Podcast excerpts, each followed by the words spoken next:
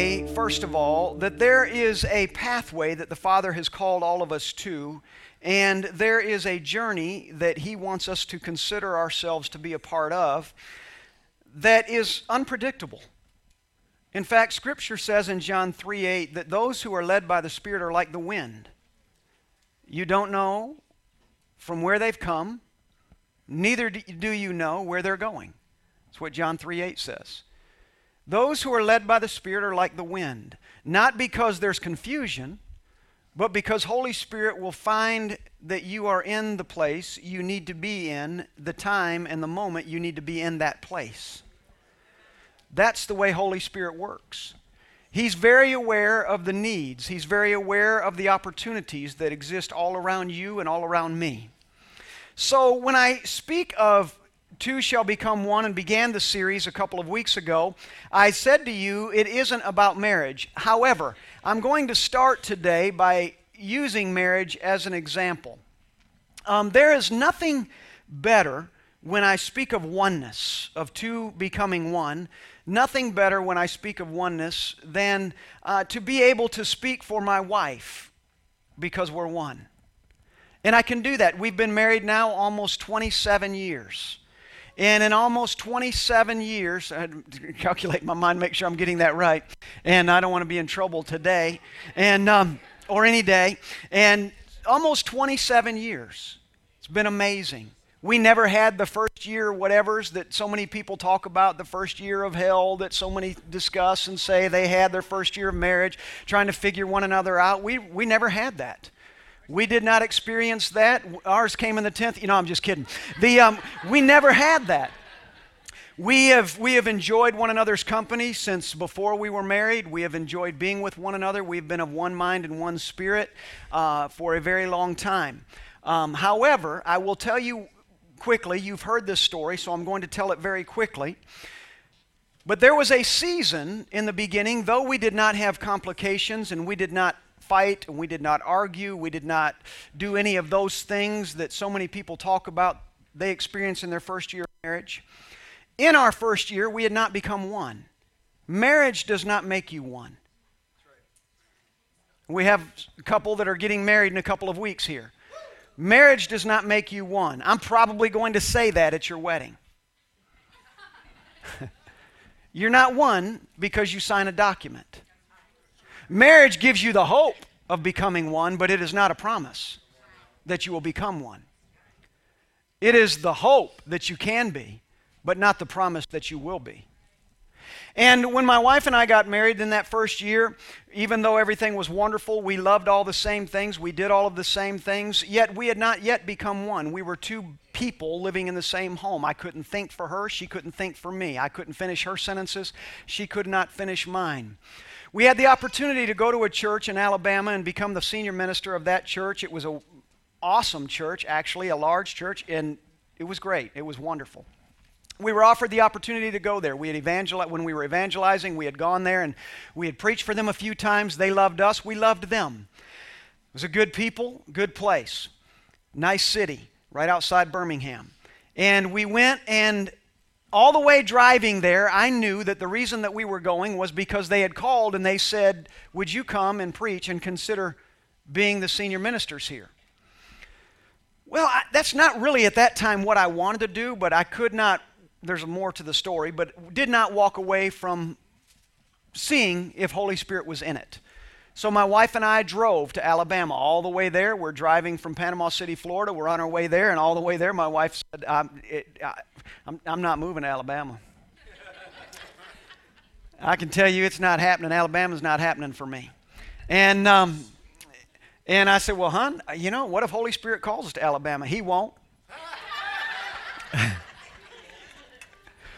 he knows my heart. He won't. I said, But what if he does? He won't. So there was some disagreement along the way. And we got there, and when we got there, I preached Sunday morning, I preached Sunday night, and we loved them as much as we had any other time that we had preached there, and they loved us back as much as they had any. Actually, I think a little bit more. They loved us a little bit more than they had any other time that we had been there. And after the service, they said, Would you accept the leadership of this ministry? And uh, I said, you know what? I said, let me speak with my wife, and we're going to go home. I'll speak with my wife, and, and I'll give you a call in a few days. Okay? So we left. Well, my, well, first of all, we had to go to dinner with everybody. They had this big dinner on the grounds, and they had tables, and there's, I mean, there's, I don't know how many, two or three hundred people out there, and they're sitting around tables, and my wife and I are sitting there, and we're eating dinner, and the whole time she's wondering what I'm thinking. See, because we hadn't become one yet, she couldn't figure it out. She couldn't read my thoughts. Well, I could read hers. I was one with her, I can tell you. And we're sitting there at the table, and I could tell the whole time she had grown a little bit quiet. And uh, I could tell she was thinking, man, I wish they'd stop talking to him because he's falling more and more in love with them as the moments go by. And we left that day, and we're on our way home to Panama City, and it was, I can't remember now, maybe five hours drive. I can't remember exactly, but it was a good drive, and we were on our way home, and my wife said, What are we going to do? And I said, I'm just being real, if I may. This is, we'd been married about a year, maybe not quite. And I said, um, and I knew from what she was asking, I knew from what place in her heart she was asking. And it wasn't the place of, at that moment, it wasn't the place of, I want to do what's right. At that moment, it was, I want to do what I want, and what I want is not in Alabama. So I said to her, I said, I'm not telling you. That didn't go well. And so it was a long ride home. And when we got home, a day had passed. That was on a Monday. That was a Monday. We went to bed that night, and never do we go to bed without speaking to each other. I'm pretty certain we had dinner, didn't speak. We had went to bed and didn't speak. We had breakfast and didn't speak. I'm pretty certain that it went uh, it went a little longer than should have. And um, so that afternoon, I was mowing the grass. I went out in the back, and the grass needed mowing, and I'm trying to sort all this out and really just trying to hear Holy Spirit. Because if I can be honest with you, there was nothing in Alabama I wanted either, but I love those people. Doesn't make Alabama a bad place, it just wasn't right for Steve and Kim. And I believed that in my heart, but I didn't know that in my heart. So for me to tell her what I believed in my heart without knowing in my heart what was right would have only created a deeper concussion between the relationship of the two of us. So I knew to say something or to give her hope for what might not be would have been the wrong decision.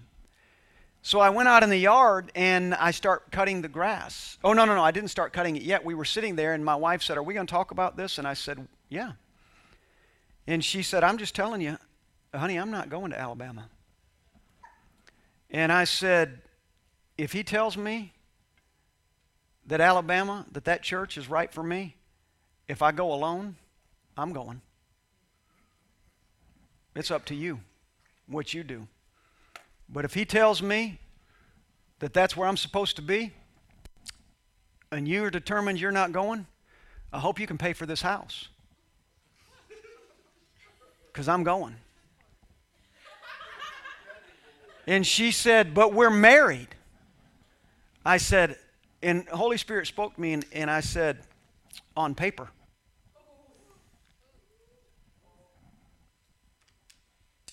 So many of you are so disappointed in me right now. but your disappointment's in the wrong place. And I said, on paper. And she said, What do you mean by that? I said, We're married because we both signed the same document on the same day. And we both put a ring on each other's finger on the same day that said we're married. But we have not become one. You are joined to me and me to you in the flesh but there is no joining in the Spirit. And with that, I stood up and I said, I'm cutting the grass. And I went and I got my little push mower and I walked out in the backyard and I'm pushing my mower. And it's in Panama City, Florida. It's about 100 degrees outside. Humidity is about 150%, and I'm sweating and I'm hot. And in the middle of that, out comes my wife with this cold glass of tea. Now, I'm going to be honest with you. The whole time I'm mowing that grass, all I can think about is, you know what? This might be the last day of my marriage. And I'm really, I'm asking Yahweh. I'm saying, God, is that your heart? I'm doing exactly the same thing you would do. Is it really your will? I love her, but I love your purpose more.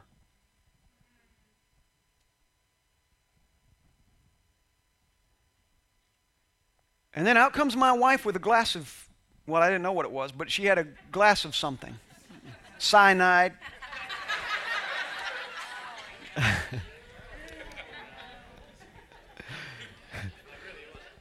she said, very sweetly, I hadn't seen that in a couple days. she said, Are you, Would you like something to drink?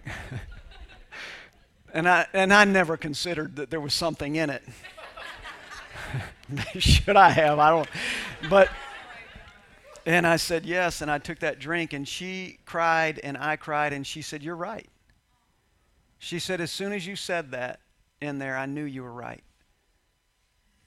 We're joined in the natural, but we need to trust Holy Spirit together. And we cannot go any further if we are not in one and in agreement with the things that Holy Spirit asks of us. And she said, if you believe that God is calling us to Birmingham, Alabama, she might have choked to. no, she didn't. If you believe that God is calling us to Birmingham, Alabama, let's go. I'm with you. And I said, He's not. what? I said, He's not. And we talked about why the position I took and the position she took. Was her position right and mine wrong, or mine right and hers wrong? Both of those positions were necessary in order to get us to the place where marriage could provide for us the opportunity, the hope of becoming one, but not the promise. It's no promise. There was a hope. But hope, Scripture says, hope deferred makes the heart sick. If there's no possibility that the hope can become fruit, the discouragement that roots can really hinder us from pressing on. But I can tell you today, it is often that He will take what is seemingly very terrible circumstances, put them in the middle of what is seemingly the perfect opportunity, and join them together. I don't want to give Tim's private information, but he shared a story this morning talking about some of this and how these things go together. And he can put these things together to produce a oneness that can only be reflected when we have a right relationship with Him. Because if our relationship with Him is not right, oneness in any area of our life cannot occur. Can I say to you today, there's not a living couple on the planet Earth that does not accept that Jesus Christ is Lord, that Jesus Christ is Savior, that they have received Jesus. There is not a living couple on planet Earth, no matter how good they are, if they do not have relationship with God, they are not one. Oneness does not happen by the natural. Oneness happens only by the Spirit. It is always, always by the Spirit. My spiritual father, who passed away last year, gave an example of oneness that I've used many, many times, and I'm going to use it again very quickly before I move into the rest of what I want to share with you today. He said, if you want to show a picture of what oneness is, all you have to do is take the Kool Aid powder in a glass of water. You got powder in one hand, glass of water in the other. You open that packet of Kool Aid. For those that, how many know what Kool Aid is in here? Do they still sell it in the packet? Oh, you can. Okay, just want to make sure. I haven't had that in a long time. Didn't know if that went the way of the dodo bird. But you can take you take that Kool-Aid, that powder. When you pour that powder into that water and you mix that water up, you will never get that Kool-Aid out of that water again. They have become one. You'll never get that water. You can dehydrate, you can set that glass out in the sun and it will dehydrate and it will leave a film on the side of that glass, but everything goes. It has now become one. It is either all there or it is entirely not.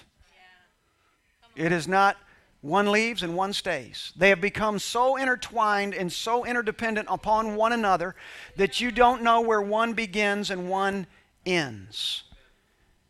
So when we think of oneness, again, marriage does not make us one. It gives us the hope that we can be, but it isn't a promise that we will be. The same is true in our relationship with a father. Let's talk about this today. First of all, let me share with you a law that you're familiar with. You hear me say this word because it's one of my favorite words, has been for years. I used to memorize words in the dictionary. I haven't done that in a long time, but I used to take words and, and I would pick out words that I thought said a lot of things and I would memorize them. You remember back when we when I we started the church, at that point I was memorizing one a week. It's not a lot, but uh, there's 52 weeks in a year, and and uh, so I felt like that was good. But one of the words back then that I loved was the word reciprocity. It's a word that carries a lot of volume in it. In other words, what goes around comes around, sort of. Sort of. It's, it means that um, it, a reciprocal thing is when I sow into this, or when I put a measure of something into this, the reciprocal is going to be that a measure will come back. It's going to come back around. It's going to come back to me in some form or some fashion, not always the same way. What is given, if I were going to paraphrase it, the law of reciprocity is what is given is gotten. When what is given is gotten. I want to begin today by reading out of Psalm chapter 24. Turn with me in your Bibles, please, to Psalm 24, verse 3. This is what it says If you're following along in the app, if you click on that scripture, it will actually open up the, all that scripture to you. Who shall ascend the hill of the Lord? And who shall stand in his holy place? Then he answers It is he who has clean hands and a pure heart, he who does not lift up his soul to what is false, and does not swear deceitfully he will receive blessing from the Lord and righteousness from the God of his salvation. It isn't just the one who has clean hands and a pure heart. It isn't just the one that does not lift up his soul to what is false. It is not just the one who does not swear deceitfully, but it is those, and it is those who find themselves and know and have come to the place where God has become their salvation. It isn't enough that you live a good life. For all the people that say, but he's a good man, I can tell you these things are good. Verse 4 lists the good things. You got clean hands and a pure heart. You don't do what's bad. You don't swear. You're not a liar. You do these things. That's good. But in verse 5, he qualifies it by saying, and also, he has to make sure that he has come under the righteousness uh, come under righteousness because God has become his salvation. So it's the qualifier of all these things. And he says, He will receive blessing from the Lord and righteousness from the God who has become his salvation. So, when I ask the question, or when he asked the question, who shall ascend the hill of the Lord? This is not a physical hill, but a metaphorical hill. Who shall ascend the hill of the Lord? Who is it? He who has clean hands and a pure heart. He who does not lift up his soul to what is false and does not swear deceitfully. He will receive blessing from the Lord and righteousness from the God of his salvation. I said earlier that it's important that we understand. Well, let me say it this way again, what I said earlier. My heart is to always teach you out of the law and into relationship. I want to teach you out of the law get you out of the law. I want to get you out of if I do this, then that. And into because of my relationship, all things will be added unto me. Whatever those all things are, He will fill that. All things are not added to you in the law, only those things that the law provides. All things can only be added in the Spirit, and things cannot be added in the Spirit unless we become one with Him by the Spirit. We are not one with God when we live in the law. We are one with God when we live by the Spirit. The law does not determine, or the law does determine the limits of what I receive. Faith and relationship with God removes all the boundaries and the limits of what is possible. So he who has a clean hand, clean hands and a pure heart, who does not lift up his soul to what is false, does not swear deceitfully, who has made God his salvation, this one can ascend the hill of the Lord. Now, with that, the challenge is there's challenges with that because with that, if I'm going to become one with him, I want to ascend this hill, and in order to ascend the hill of the Lord, I need to become, I have to get to the place where I am one. So there's things that may be in my life that are obstacles to that ascension. If I want to ascend the hill of the Lord, what are the obstacles, Candy, to my ascension? And usually, those obstacles that hinder us from ascending the hill are things that we do not usually quickly consider. They are tendencies that we don't often consider. Things that are a part of our life that we don't really think are hindering us and yet are. Things that we justify. And we know when we begin to justify things, justification always, always, always prevents two people from becoming one. Let's go back to marriage. Let's go back to a relationship between a husband and a wife. Justification will always prevent you from becoming one because when you justify what you think is right, she justifies what she thinks is right. That justification just built the biggest wall between you. You will never be one. If you choose to live within justification, you will die within it. Justification lives within the law. Justification does not live within the Spirit of God. So when we begin to justify things in us, it prevents us from ascending the hill of the Lord. When we say to the Father, when we begin to justify the condition of my faith, I would believe if you would do this for me. I've justified my position. The moment I begin to justify that, the Father says, Well, you keep on justifying, and you will always be at the bottom of my hill and never plant your flag on the top of my hill. You cannot ascend my hill if you have justification in your heart. If you are always trying to figure out why or excuse the reasons why you are in the condition that you are in. You cannot ascend my hill until you accept. Justification always removes personal responsibility.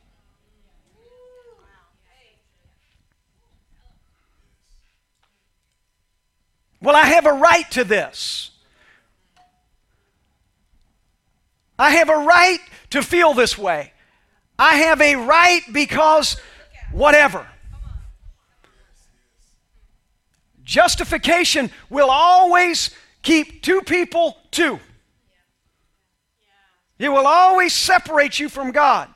It will always separate you from your husband, from your wife, from those he has joined you to. Justification will always separate because the mo- every time we justify, we build a wall.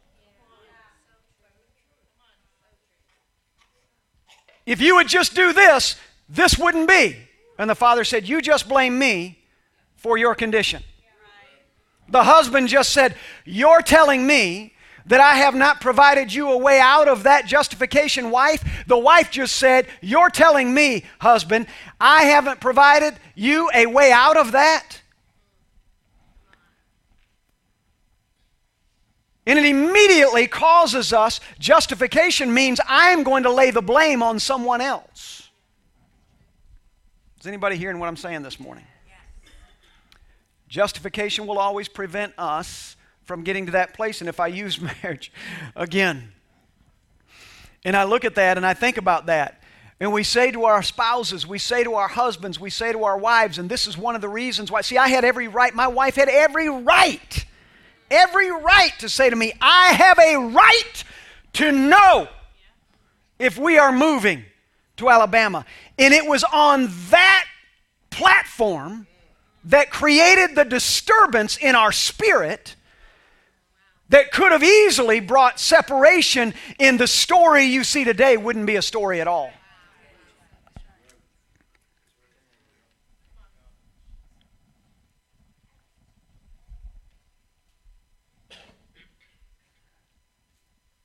I could lay out the times I've gone to her. I have a right to do this. And every time I will go to her, every time she would go to me, I have a right, without even saying I have a right. We're never going to say that because we don't want to sound rude.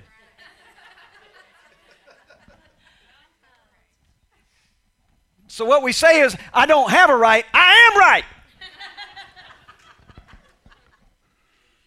Which is saying to them, you're wrong. And how many people have you ever said, you're wrong, you're wrong, you're wrong to, and somehow you became one? Thank you. Say it again, Kaylee. she said, You're right. See, but the Father's looking for a way to get us to oneness. I'm going to do the greatest thing that's ever happened in your marriage today, right now. I'm going to help every marriage. I'm going to help every person who's going to be married, who's getting married, who's on your way to marriage. Doesn't know, you don't know who you're marrying yet, but you're going to marry. I'm going to help you all today. You want to have a marriage of oneness? Become one with God. Make His right your right, His way your way. Stop believing you have to be right all the time. The best time for you to figure out that you don't have to be right all the time is before you get married. Because two wrongs don't make a right.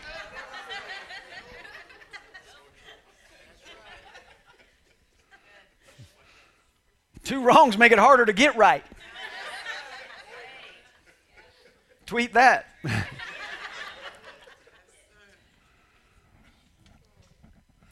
so, what are our obstacles to ascension? It's the tendencies that we don't consider because we think about the things how do we ascend if I have clean hands and a pure heart? See, if I were to ask every single person in this room, ask myself, if you were to ask me, we would all say, I have clean hands and a pure heart, but it's because and we might. But what if we don't? If we're not one with the Father, we're not one with the Father because we're not ascending the hill with clean hands and a pure heart.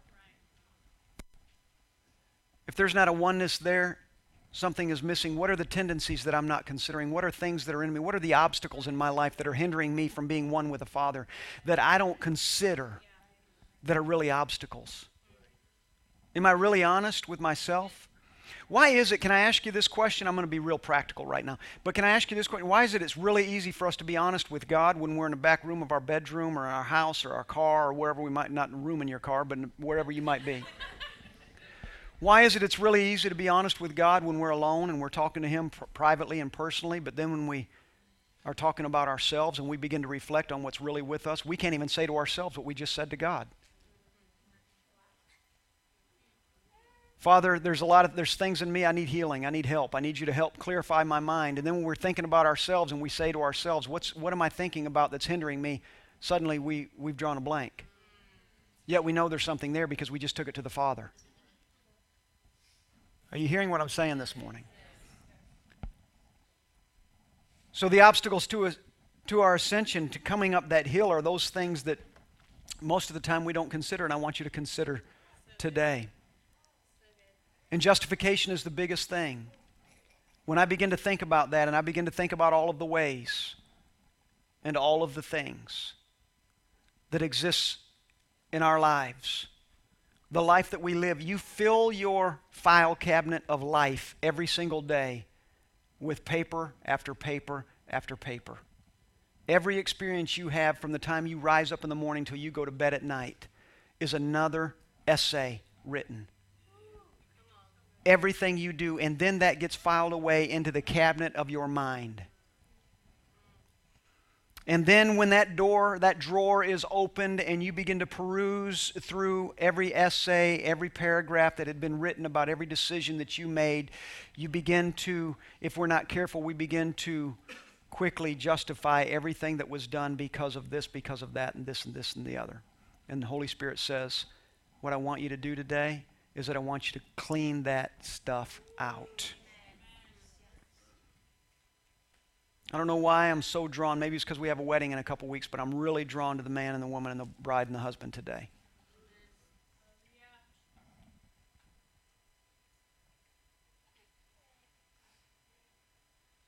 I can almost finish my wife's sentence every time, almost 27 years later. She can finish mine every time. she can tell me I'm upset before I know I'm upset. It's true. She'll say, Why are you upset? And I'll say, Am I? And then before I know it, I really am.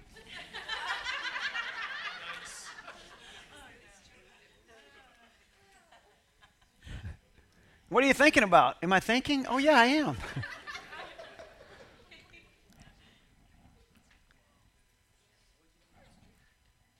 you will never find me, never find me on the worst day because we're one, and if I hurt her, I hurt me. You will never find her on our worst day because she knows if she hurts me, she hurts her. You will never find us speaking negatively one of the other. Not to our children, not to you, not to anybody else. Even if there were reason to be, even if we felt justified, because we've come to the conclusion that that justification separates us. You will never know when we have a disagreement, unless it's 20 years later. and I'm using it as an example.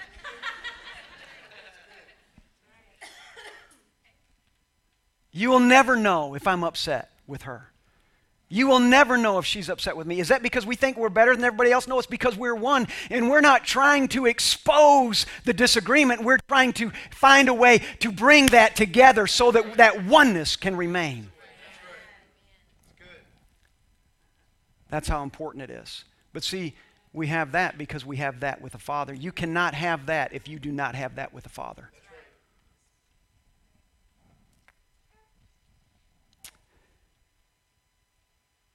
Read with me in Hebrews 10. Turn there, please. Hebrews 10, verse 26.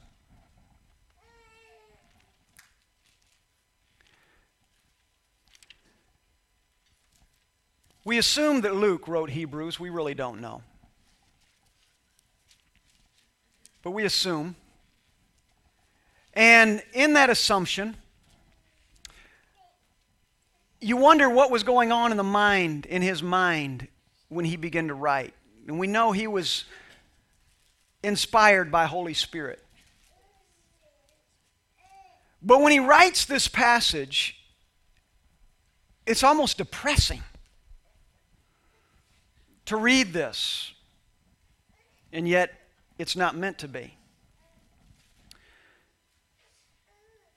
But what he's doing, what the writer is doing, as they write this, is they're giving a pathway because everything about the New Testament is about becoming one with God. Everything in the Old Testament is about becoming one with the law. Because man sacrificed his ability to be one with God. But God sent Christ as the second Adam so that once again we could become one with God. We could become sons of God, heirs of Jesus Christ, joint heirs with Jesus Christ. So here the writer is writing in Hebrews, and as he begins to write, it's, it's almost depressing and it's hard to take, but if you can grab a hold of what he's doing, it is in his passion. Sometimes people have said to me in the past, they've said, you know, on this particular day, you said some things that were really hard or really difficult or really hard to, hard to take. Nothing that I've ever said was said so that it would be hard to take. Whatever's in me and whatever is said, whether it's in this pulpit or whether it's sitting on the sofa in my office talking to you across the table, whatever is said is, is said to provoke you to a better moment, to provoke you into hope, to provoke you into healing, to provoke you into forgiveness or repentance or whatever is necessary. And the writer writes, For if we go on sinning, Deliberately. Everybody say deliberately. In the King James Version, it says willfully. If we go on sinning deliberately or willfully after receiving the knowledge of the truth, there is no longer a sacrifice for sin. You came to the knowledge of truth, and you choose to keep denying the truth, too bad for you. There is no longer a sacrifice for sin, but instead a fearful expectation of judgment and a fury of fire. Or when some people read it, I always enjoy listening to them read this scripture because they'll say, and a fury of fire. A fury of fire that will consume the adversaries. Anyone who has set aside the law of Moses will die without mercy on the evidence of two or three witnesses. If you're living by the law, you're going to die by that law. And if you live by the law and die by the law, how much worse will the punishment be, do you think, by the one who has trampled under their feet the Son of God and has profaned the blood of the covenant by which he was sanctified and has outraged the Spirit of grace? For we know him who said, Vengeance is mine, I will repay, and again the Lord will judge his people. It is a fearful thing to fall into the hands of the living God. Who shall ascend? Everything about the kingdom of God, everything about our relationship with the Father is to get us to the place where there once was God and then there was Steve. He wants to get Steve to the place where there is God and there is Steve, and you can't find the space between them. Because the desires and the passions of Steve reflect the desires and passions of God. the convictions that, that are possessed in Steve's life reflect the heart and the nature of God.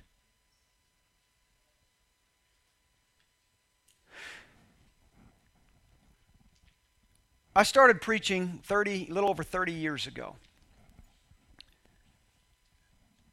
And back then, it was very common for preachers to preach a message that was referred to often as hell, fire, and brimstone message. I mean, you'd get up, you'd send everybody to hell.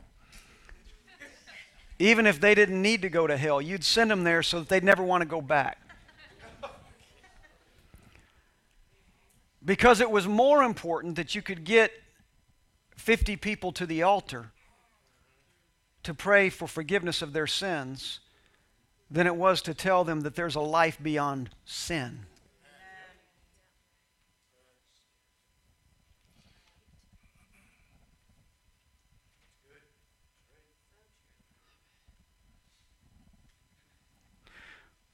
You cannot be. Let me think this through. When I think of ascending the hill of the Lord,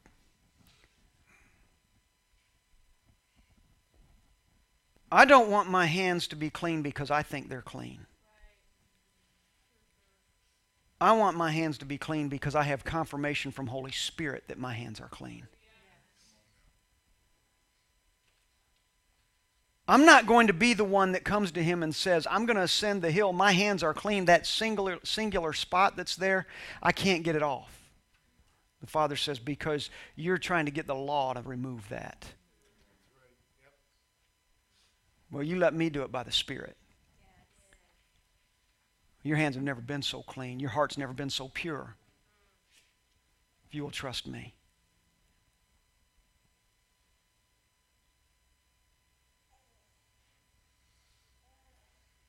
The tendencies that are in us that hinder us, that we don't like to acknowledge.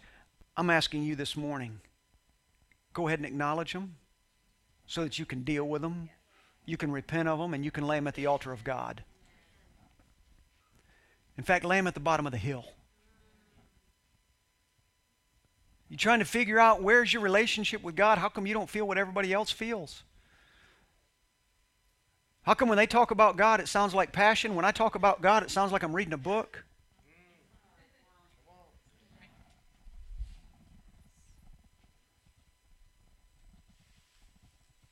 You want to find that? Lay your tendencies at the foot of the hill. Who can ascend the hill of the Lord? The one who laid everything aside and stopped justifying every little thing.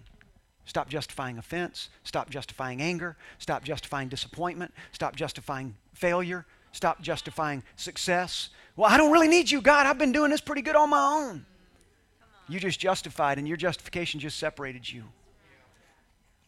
You like being two, or you prefer to be one? Because if you can be one with God, you can be one with your husband, you can be one with your wife, you can be one with your family, with your friends. You, let me tell you what oneness does oneness heals.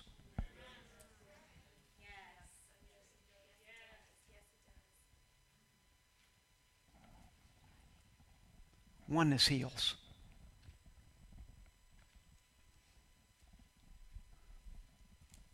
So, who can ascend? He who has clean hands and a pure heart. What is it in Hebrews the Father's trying to get our attention about? He's not trying to draw us back to hellfire and brimstone message. What he's trying to do is awaken us, alarm us, and alert us, and to say to us, do you know what? Sometimes there really are things that are there that you need to repent of, and there's nothing to be ashamed about. If you need to repent, repent so that you can ascend. Not a hill that takes you up to some high place. The hill isn't something that you can visually look at and you can see this side of it but not the other side. The hill are those giants that continue to hinder you. The hill of the Lord is the Father saying, I'm planting myself right in the face of every giant that has ever come against you. And when you ascend the hill, you won't see their face anymore, you'll see mine.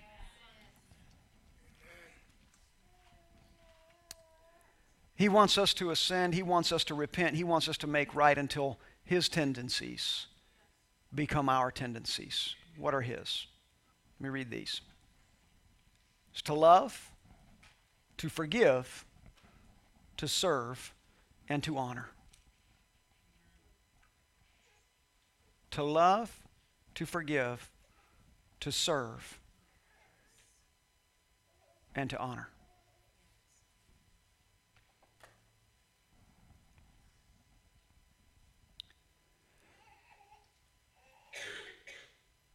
Love and all of these. I could preach it, I want to wrap this up, but I could preach a whole message on what love is and what it isn't. Love is truth.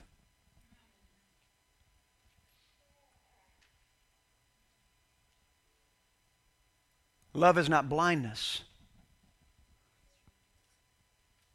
Love is truth. When his tendencies become ours, we become one. When I love like him, when I forgive like him, when I can serve like him, when I can honor like him. Jeremiah 29 11 says this For I know the plans that I have for you, declares the Lord. and they are plans to prosper you and not to harm you. Right. Plans to give you hope and a future. I know the plans that I have for you, says the Lord. They are plans to prosper you and not to harm you. Plans to give you hope and a future. Don't play anything yet.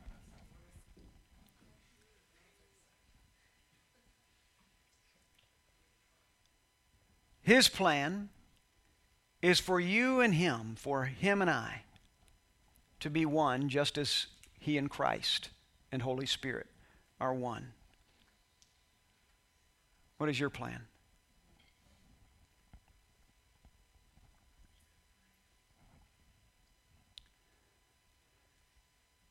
I have said to my children, and I don't mean to make them uncomfortable, that's never my intention, but usually the result. I've said to all of my children as they have grown, one day they're going to find husbands. They're going to find, Joshua will find a wife. My daughters will find a husband. Let me make sure that's clear. My daughters will find a husband. My son will find a wife. And I've said to them all of their lives, my wife and I both, because we are one, we've said to them all of our lives, It is in our heart that whoever God brings to you, that He brings them. Whether it be husband or wife. Doesn't mean it has to be somebody that I know, but that God brings them to you.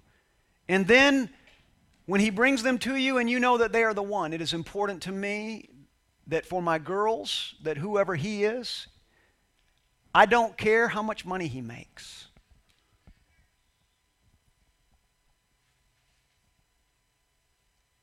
I don't care how successful he is. I care about whether he can lead you spiritually. And if he can provide you a mansion on 10 hills but cannot lead you spiritually, get rid of him. If he does not have a passion for God, or his lack of passion hinders you or hides your passion, I can tell you he's not the one. And while it might look good in the beginning, it will be hell in the end. And to my son, whoever she is, will she let you lead her spiritually? Does she love God with everything that is in her?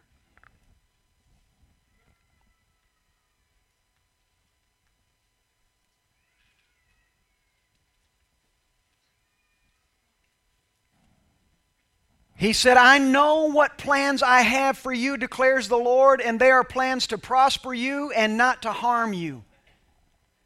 Plans to prosper you and not to harm you.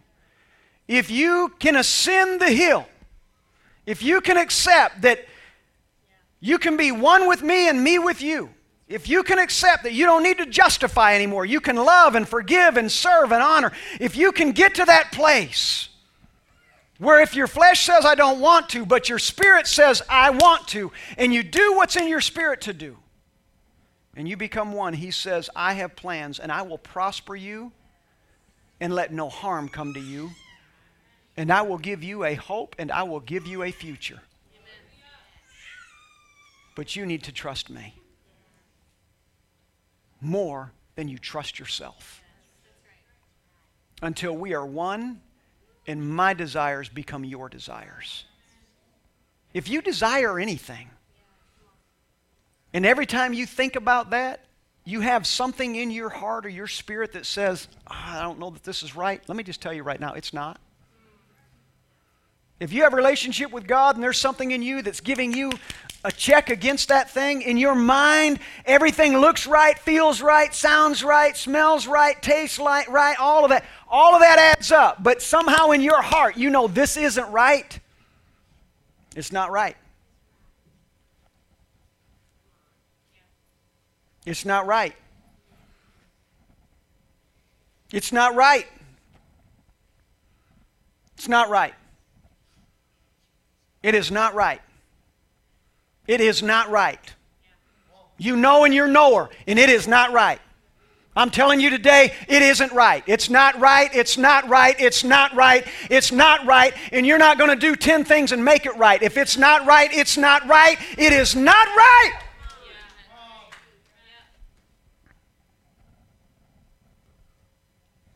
The good news is when I become one with Him, when I commit myself to Him and I say, Father, there is nothing more that I want than to honor you with every fiber of who I am.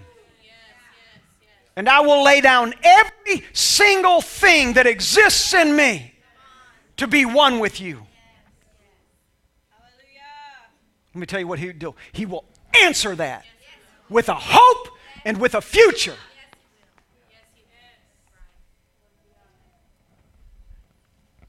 Every time.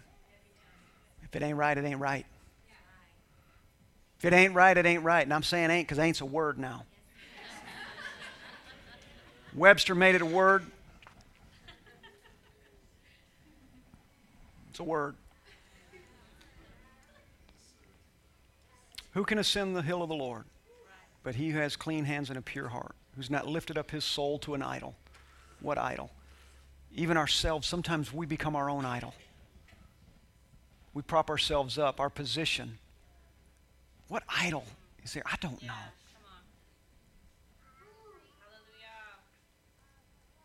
This facade or an image or whatever it might be become an idol. I have to look this way, feel that way, act this way. The father says, Really? I loved what Archie did. When he said to the guy, he said, You want the long story or the short story? I probably would have asked him, Do you want the long story or the longer story? and the guy said, I want the short story. He said, and I'm just paraphrasing, he said, It's Holy Spirit, man. What? It's just Holy Spirit. Just Holy Spirit. Man, that's what I'm talking about. Have a seat, let's chat. Because it wasn't about what he's done so well, it wasn't about this great genius idea he had. Let me tell you, everything that I am, everything that's within me, everything I'm doing is coming from God. Let me just throw this out there. If you want to know whether or not two you're one with God, there's things. Let's just can we just accept that there's things we got to clean up? Yes. Always, things that come in doesn't mean you're sinning. Right. Right. Doesn't mean you're sinning. Sometimes things get mucked up just because there's cattle in the house right. or in the pasture. Hopefully, not in the house.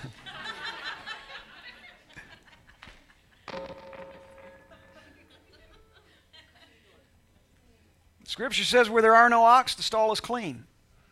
Man, get some ox in there, man. Doesn't mean you're sinning. There's some cleaning sometimes just has to be done. You have to take to the Father and say, you know what, I, man, this stuff got here. I, there's stuff in here. I, I, found myself suddenly. I don't feel one. Suddenly, I'm not hearing you. Suddenly, conviction isn't said. I can tell you, I know. Listen. I don't even want to accept in my atmosphere those things that discredit my testimony. I don't want you cussing in my airspace.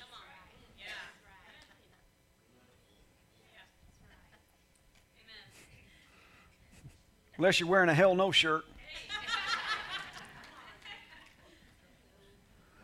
I don't want you talking ugly about your husband or wife in my airspace. I don't want you gossiping in my airspace. Somebody say some things just need to be cleaned up.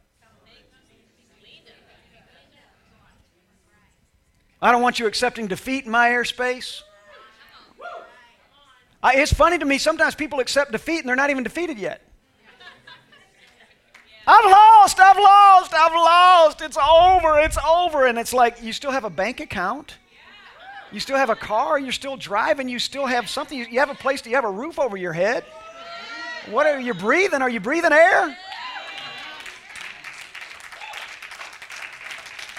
I'm done. I'm defeated. It's all over. All this stuff has happened to me, all this stuff. And God said, Man, are you kidding me? Sometimes, and, and we quickly, as we said earlier, sometimes quickly people, man, we blame the devil. Oh, the devil, the devil, the devil. And God's saying, Man, the devil didn't have anything. I did all that to you. God said, I did all that because you're at the bottom of my hill, and I had to do all that so you could start getting up my hill.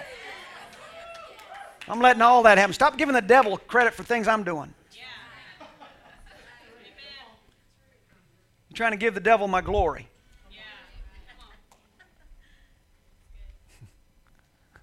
All that conviction and guilt you're feeling, devil didn't do that to you. He said, I'm doing that to you. Man, I got Holy Spirit working overtime on you. You kidding? All the stuff you recognize that need to repent of, I got Holy Spirit working overtime on you. That's not the devil reminding you of your past. That's not the devil reminding you of your past. That's me reminding you of your past. I'm reminding you so that you'll forget it. You'll give it to me. You keep trying to beat it yourself. I want you to give it to me. Oh, you give it to me, I'll take care of that. But you keep living it over and over and over and over and over and over and you've gotten rid of all your you gotten rid of all the letters that reminded you of your past. You got rid of all the yearbooks that reminded you of your past, all the photos that reminded you of your past. You got rid of all your posts on social media that reminded you of your past. And then every now and then you go back and you look them up just so you can be reminded of your past. He wants to clean it up. Two shall become one. When two become one, that's when we ascend the hill of the Lord. when two become one. I can't be one right with anyone else until I'm right with my Father. If I get it right with the Father, I can be right with everyone else. That's what I want for you today. That's what I want for you today. What hinders you? What hinders you? What tendencies do we shuffle off to the side? What are our thoughts? What are our processes? What, what are those things that keep us from ascending that hill? Only you know. I'm not asking you to tell me. I'm not even going to ask you to come down front today. I'm going to pray for you. And when I pray for you today, I'm going to believe that God's going to do a miracle in your, your life. Only if you believe it. He's not going to do a miracle in your life because I believe it. He's going to do a miracle in your life because you believe it. And I'm going to join my faith to yours. If you don't have any faith, then I'm not wasting my breath.